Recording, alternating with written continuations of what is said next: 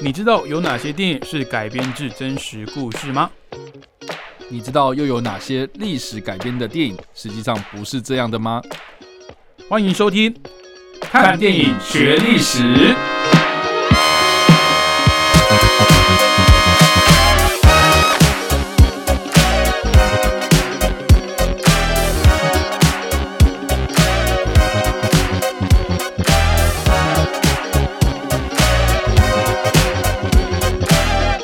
各位听众朋友，大家好，欢迎收听《看电影学历史》，我是主持人伟杰。我是主持人叉叉 Y。好，那今天要跟大家介绍的人物呢，哦，是一七二九年五月一号出生的叶卡捷琳娜大帝。哦，这个时间又更更长一点哦，就是回到呃这个十八世纪初的时候的这个人物。这个叶卡跟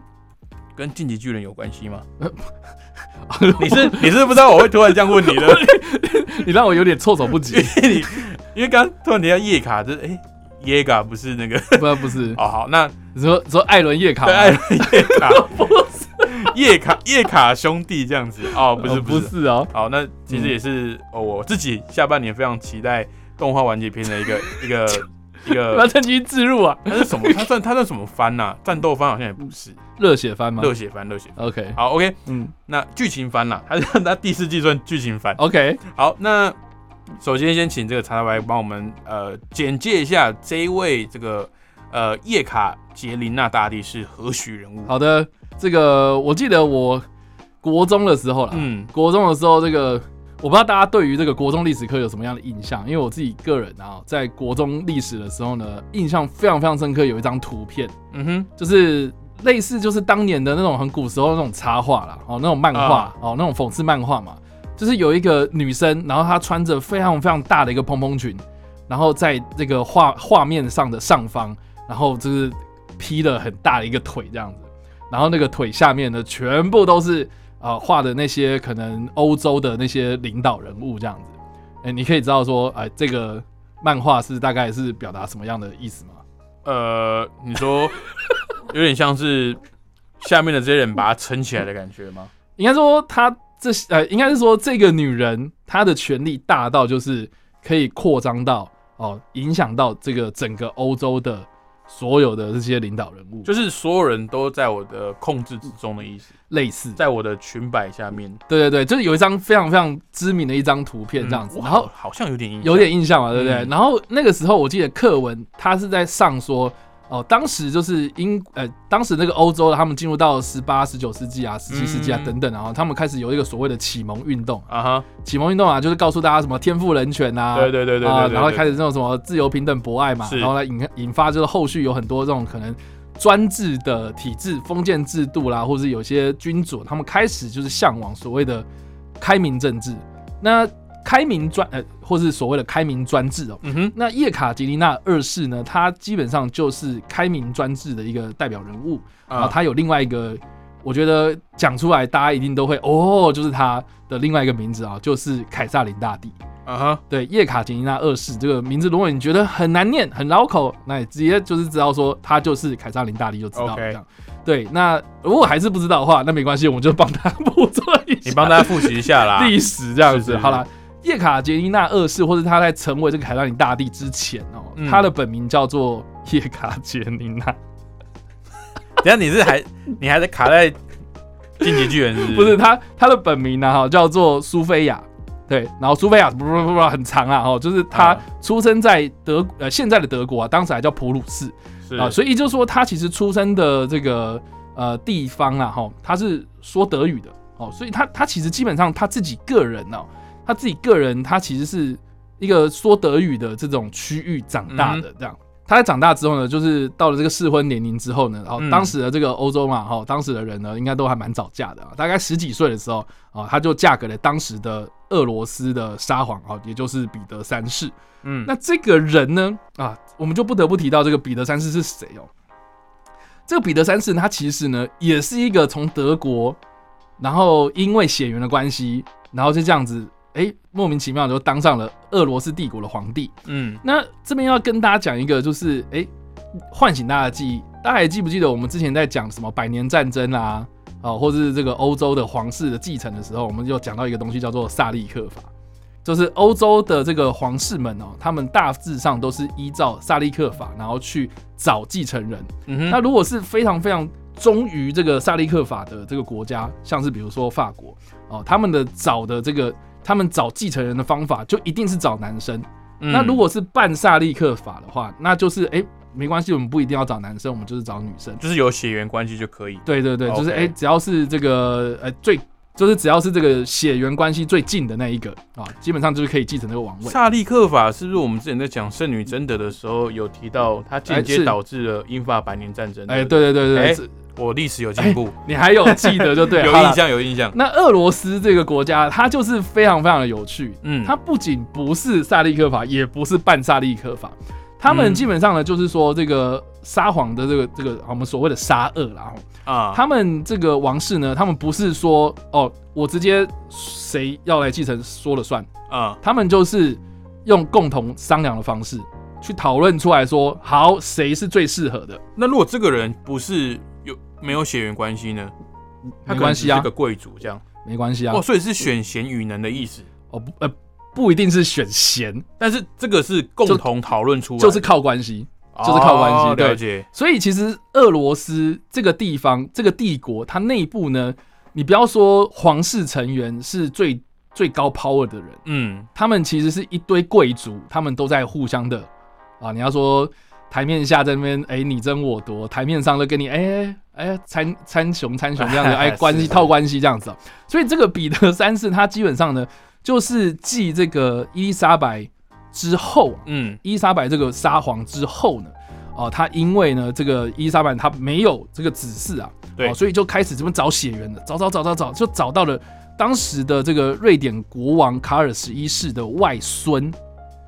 外孙，外孙？呃啊。的一个外孙，然后他呢当时呢是德国人，就是德意志人，而且他完全不会说德语，所以他其实就莫名其妙，然后被找到这个俄罗斯帝国之后呢，他开始就是做了很多很莫名其妙的一些政策。哦，比如说当时这个俄罗斯帝国呢在跟呃这个呃东欧的几个国家在打仗啊、甚至是北欧。然后呢，这个彼得三世呢，他自己本身因为是自己是出生在德国，而且自己又不会说俄语啊，嗯哼，所以其实很多贵族都非常非常不喜欢这个人。可是呢，他的权力又够大，所以就是哎开始在跟跟他套关系这样啊，哦。然后他做出一个让大家最匪夷所思的事情，就是呢，他让他的这个军队哦哦，就是说好，我们遇到普鲁士，我们就不要打他，因为他是我们的好妈吉。就是说我们在跟德国打仗哦，好，我们不要再打了。啊，因为我自己本身是跟他们是兄弟啊。嗯，哦，所以大家不要再打他了。哦，嗯。所以他导致当时的普鲁士已经面临到非常非常不利的一个战局哦，就起死回生，然后到最后面呢，就变成是一个非常强大的，在欧洲这个地方的一个非常强大的一个算是一个国度，然后后来嗯。才演变出来变成是德国嘛，嗯，哦，这个就是彼得三世的功劳，哦，然后另外彼得三世还做了一个。让这个不管是贵族也好，就是他得罪了贵族之外啊，他还得罪了就是当时的东正教的一些宗教领袖啊，甚至是信徒、啊，就是他宣告解除贵族服役的义务，而且呢，他又对这些东正教的信徒们哦进行迫害啊，嗯。甚至是强迫的没收这些修道地的一些地区哦，所以他的种种种种的作为呢，就让大家觉得说，哎、你这个沙皇是来闹的吗？你这 你这个彼得三世是来是来搞乱我们俄罗斯嘛？所以其实当时啊哈，这个贵族呢，他们非常不谅解就是彼得三世的种种作为啊，嗯所以他想要透过婚姻的方式来让这个疯小孩啊，能不能就是稍微啊脑袋正常一点这样。所以当时还叫做苏菲亚的这个未来的叶卡捷琳娜二世呢，她就在这种情况之下呢，嫁给了彼得三世。哦，那其实呢，苏菲亚她自己是一个深受启蒙运动的一个新时代的女性哦。她当时呢，其实非常非常崇拜一个算是启蒙运动的一个代表人物啊，就是嗯孟德斯鸠。哦啊，这个这个历史人物，应该大家在上历史课的时候一定都会提到。要背的，一定要背背的，对，孟德斯鸠哦，嗯。就是法国启蒙运动的一个思想家嘛。是，他呢，当时呢，他嫁到这个俄罗斯的时候呢，水土不服啊，很快呢就病倒了这样子。而且呢，他为了要融入这个俄罗斯的这个皇室啊，所以他坚持自己要学俄文，啊。然后呢，而且呢，这个你知道当时的那个，你知道生病的时候呢，其实没有什么太多的什么医术啦，然后干嘛，就是就是叫一个教士，然后过来祈祷嘛，就在你床边祈祷嘛，希望说，哎，你的病赶赶快好嘛。嗯，对他当时呢，他就坚持说，我要用东正教的这个教士来帮我助导这样子。啊，哦，所以才让很多的贵族说，哎、这怎么跟我们那个皇帝差那么多，对不对？彼得三世他妈迫害我们这个东正教的，然后又要做了很多这种很狗屁倒灶的事情，嗯。哎、，结果下来这个人，哎、好像非常非常尊重我们，而且他嗯虽然自己本身是讲德语，可是他又坚持在这个俄罗斯境内是讲俄文，就是我入境随俗，而且我还用这个东正教的教士来帮我在这种生命最危急的时候助导就。就根本不是我我我的原本的信仰，对对对，然后甚至是呢，他病倒的时候呢，他又很坚持说我要看书这样子。嗯，哦，所以呢，他在这段期间呢，读了很多哦，我们刚刚所提到孟德斯鸠的书嗯。啊、伏尔泰的一些书啊、等等的这些东西呢，就让他萌生的就是说我要改变这个俄罗斯的这个想法这样子。嗯。当时一七六二年的时候呢，这个叶卡捷琳娜嫁给这个彼得三世的时候，她还没有登基啊，嗯她还没有加冕就对了。然后后来她加冕之后，然后就成为了皇后嘛。哦，结果呢，这个彼得三世就做了很多很智障的事情之后呢，这个叶卡捷琳娜就勾结了一些可能贵族，然后就是在暗中要策划一场政变啊。结果呢，还真的让他政变成功，在一七六二年的六月二十八号这一天呢，就这个叫做这个叫做发呃，她就发动了这个政变，来把她的这个丈夫给罢免掉。啊，而且呢，夺权不久之后呢，这个彼得三世就死了。那死亡的原因呢？这官方的说法是说啊，那个有一天这个叶卡捷琳娜哦，就是彼得大呃这个就是这个凯撒琳大帝，他走出来就直接讲说啊，我先生啊，他拉肚子拉死了啊，他昨天拉肚子很严重，嗯死了，哎，我是不是你会信？吗？没有没有，那个时，呃，应该说以现在的医学角度来讲，那个时代确实有可能会拉稀拉到死掉，呃，有可能。对，但是就就腹泻嘛，吃坏肚子嘛，对对对对对对，然后反正呢，这个这个后世是不可考，但是有一些情资或者文献资料有讲啊，就是说有可能就是叶卡捷琳她自己毒死她的丈夫。嗯。总之呢，她的丈夫就是个烂人，然后诶，她也这个顺利的发动政变，然后让这个叶卡捷琳娜上位了嘛。哦，所以呢，其实诶，这个也有很多的这个贵族就顺理成章地就觉得说，哎，那当然就是由他来做，这当然是最好的。所以其实彼得三世他加冕之后，在短短的半年内呢就被罢免掉了。嗯然后呢，就让这个叶卡捷琳娜二世呢上位了。这样，那其实叶卡捷琳娜二世上位之后呢，他面临到很多很多这个百姓待举啊，哈，很多很多需要去改变的事情啊，包括在外交上面啊。当时的俄罗斯帝国呢，大家想想看，现在俄罗斯啊，这个就地理位置而言呢，它是在东欧的非常偏的这个地方啊，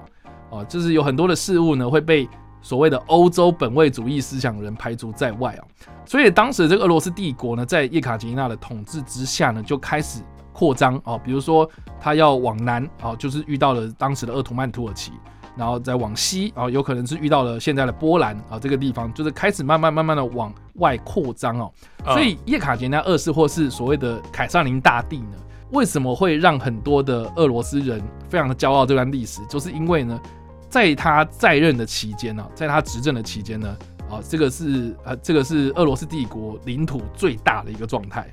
哦，所以呢，所以呢，啊，其实这个是让很多俄罗斯人非常的骄傲，然后呢，甚至是也发动很多战争哦，然后对外，然后就是非常的积极去拓展在这些啊可能对外的一些事情这样子，然后另外呢，还有就是在经济上的一些财政的改革哦，比如说他开放这些可能工业啦哈，或是一些民生产业的啊这些产产业的发展。另外呢，我们刚才也有讲到嘛，就是说叶卡捷琳娜二世他很喜欢读书嘛，所以他也是非常的鼓励这些文学啊、文化艺术的创作这样。嗯哦，所以呢，就各个不同的层面来看的话，他确实是一个还蛮不错的一个明君哦。啊，只是说在当时的俄罗斯啊，啊，这个烂到一个不行嘛，所以哎，嗯你也做了一些改变之后呢，哎，可以突飞猛进的成长这样子哦。所以呢，叶卡捷琳娜二世啊，凯撒琳大帝呢，他算是这个开明这呃开明专制的一个非常非常重要的人物嘛，代表性人物啊，因为他非常的鼓励就是他的底下的这些人民们，然后去啊、嗯嗯。嗯，做一些可能哎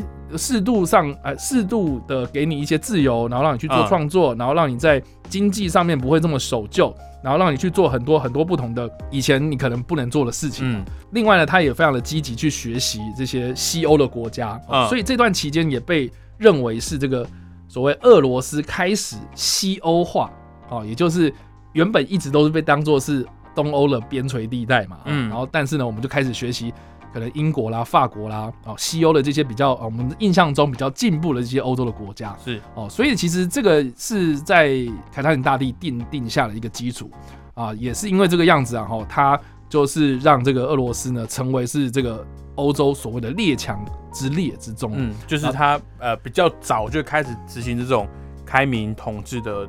的先呃是是是算，先锋了。对对对。嗯那他在位期间呢，总共在位的三十四年哇哦，，所以算是俄罗斯帝国史上呢，呃，在位时间最长的一个君主这样子。嗯，对，所以这个就是大致上我们对凯撒琳大帝的介绍嗯。好，那每次这种历史人物，有有一些朋友啊，听完我们介绍之后就觉得哇，原本不知道有这号，原本 原本不知道有这号人物，OK 但现在知道了。OK，那我们想要呃知道更多的话，但是又不想去翻一些呃经典啊，或者是考考古的书籍的话呢，那这部呃这位叶卡捷琳娜是不是有什么推荐的影视作品、可以给我们听众朋友分享的？OK，其实这是我们这些历史爱好者哦，就是听到这个凯莱琳大帝的时候最津津乐道，或者是大家最喜欢讨论他的，反而不是他上位之后的事情，嗯。反而是他在上位之前，他跟彼得三世这个算是怨偶吧，好、这个怨偶恨纠葛他们的这个爱恨纠葛，他们相爱相杀的一个过程，这样子。所以这段这段历史确实是还蛮多，可能后来的呃，你说影视作品啊，或是嗯啊、这种什么舞台剧啊、音乐剧啊、喜剧啊，然后来改编的这样子哦。那我们在这推荐的是二零二零年的一个在呼噜上面的影集，它的篇幅呢总共有十集这样子。啊对，那我自己个人看完之后呢，非常非常喜欢。哦，它的这个英文片名啊叫做《The Great》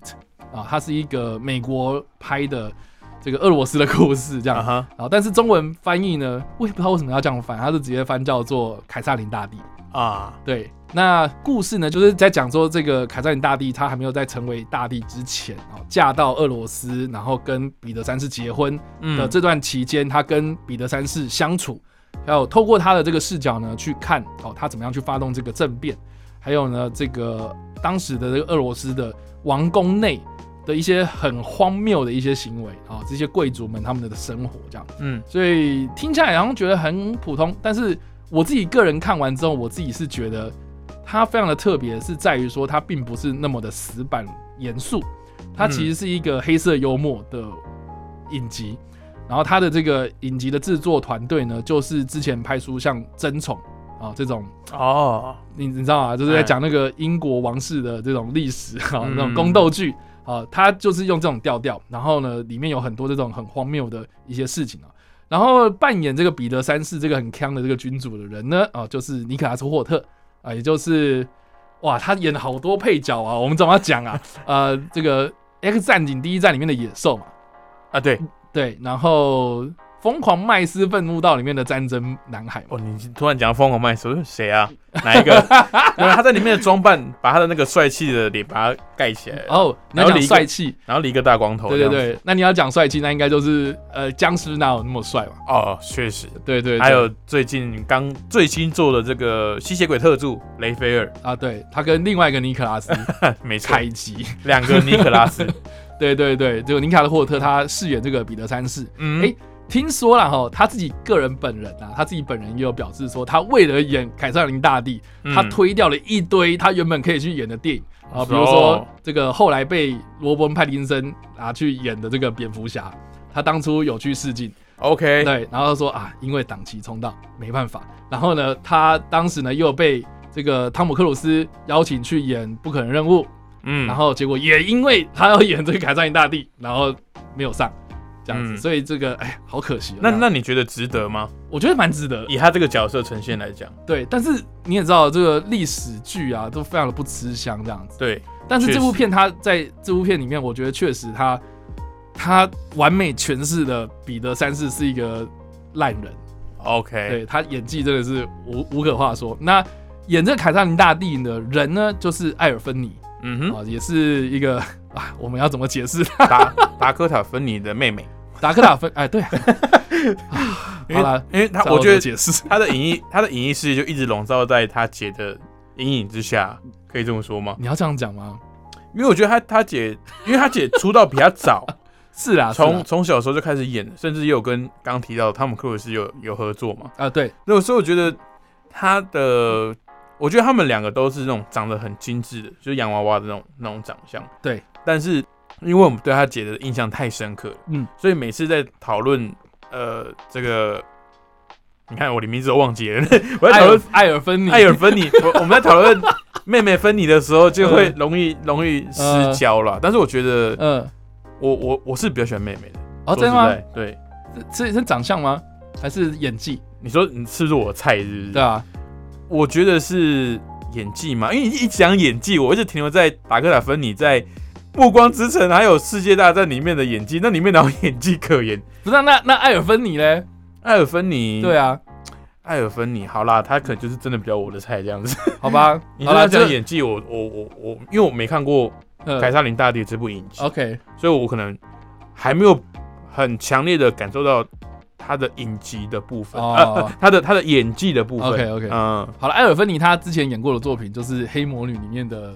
睡美人嘛。就是那个被被被迷昏的那个，对对对，被下被下诅咒的那个了。对，嗯。但大家也都知道说，黑魔女她的主角其实是这个呃，安吉丽亚·裘丽，没，错，是是梅菲瑟，是梅菲瑟吧？啊，对对对，叫梅菲瑟，对就对对，是黑魔女，对对对对对对。对啊，然后而且还演了两集，没错。对，但是她都演配角，她都演，本来应该是睡美人主角可是 可是他应该是嗯，呃《凯撒琳大帝》里面的 focus 的点是凯撒琳大帝本人吧？啊，当然当然，就是他他可以说是这个影集的主角了吧没错，所以嗯她这个也算是他的主角之作啦。？OK，，对，那这部片我觉得很有趣的点是在于说，他我刚刚讲了嘛，就是说他的大致上就是在讲他怎么样嫁去这个俄罗斯的皇室嘛。嗯它里面有讲了很多那种当时的一些生活习惯，像呃，我觉得很有感的，就是二零二零年我们遇到了什么事情？我们遇到了疫情嘛。嗯哼它里面就有讲到说，当时的人遇到了天花。啊，啊，那个疫情非常严重的时候，他们那个时候的人怎么样去面对这个天花？嗯哼，像里面他就有提到一个很早期大家对于这个疫苗的一个初步的概念。哦，就是说它里面有呈现了一个，就是说哦，他的这个皇宫里面闹天花了这样子，然后很多人就人心惶惶，开始隔离啊，干嘛这样子，然后甚至是当时这个俄罗斯呢跟这个北欧的国家瑞典啊，啊、就是在打仗这样子，然后哎那个。然后那个时候呢，这个前线的部队的人呐、哦，就是染上了天花，然后导致呢，他们这个王宫里面有人被传染这样子。嗯然后呢，它里面呢就是呈现了一个剧情，我跟大家 描述一下，我觉得很好笑，就是说他看到有一个他的贴身的仆人啊，就是卡丹大帝的他这个贴身的仆人。身上有这个天花的那个小痘痘了，这样子、嗯啊，那完蛋了怎么办？然后把它关到那个衣柜里面去，这样，然后呢，关到衣柜去里面怎么办呢？哎，我不知道怎么办。然后那个旁边的人就说：“哎，来人啊，那个帮我过来看一下这是怎么办？”这样子。然后旁边人就说：“哦，他被装进去那个衣柜了吗？”他说：“对，我们把他装进衣柜了。那你有接触到他吗？哦，没有。那我们现在把这个衣柜拿出去，然后、啊好，我们把它拿出去，拿出去。然后现在要干嘛？把它烧了，这样。他就这样直接讲，他说、啊不能，我们要我们这个想办法，难道就不能救他一命？然后我们同时也能够治疗这个天花吗？然后他那个。他的这个太医啊，或者这个皇室里面的人呢，就是跟他讲说没有，没有办法，这个是这个是这个不绝之症嘛，嗯哦，没办法，没办法医了。不治了哈，嗯这个他没办法医了，这样子没办法了哦。然后他就开始就是去找方法，然后呢，我觉得这个应该是虚构的啦哈，就是他在接下来就看到了很多这种，哎，明明有些人他每天一天到晚都在接触这个天花的病人，那为什么他本身没有染天花？嗯哦，他就开始就是想说，哦，会不会是因为他先有这个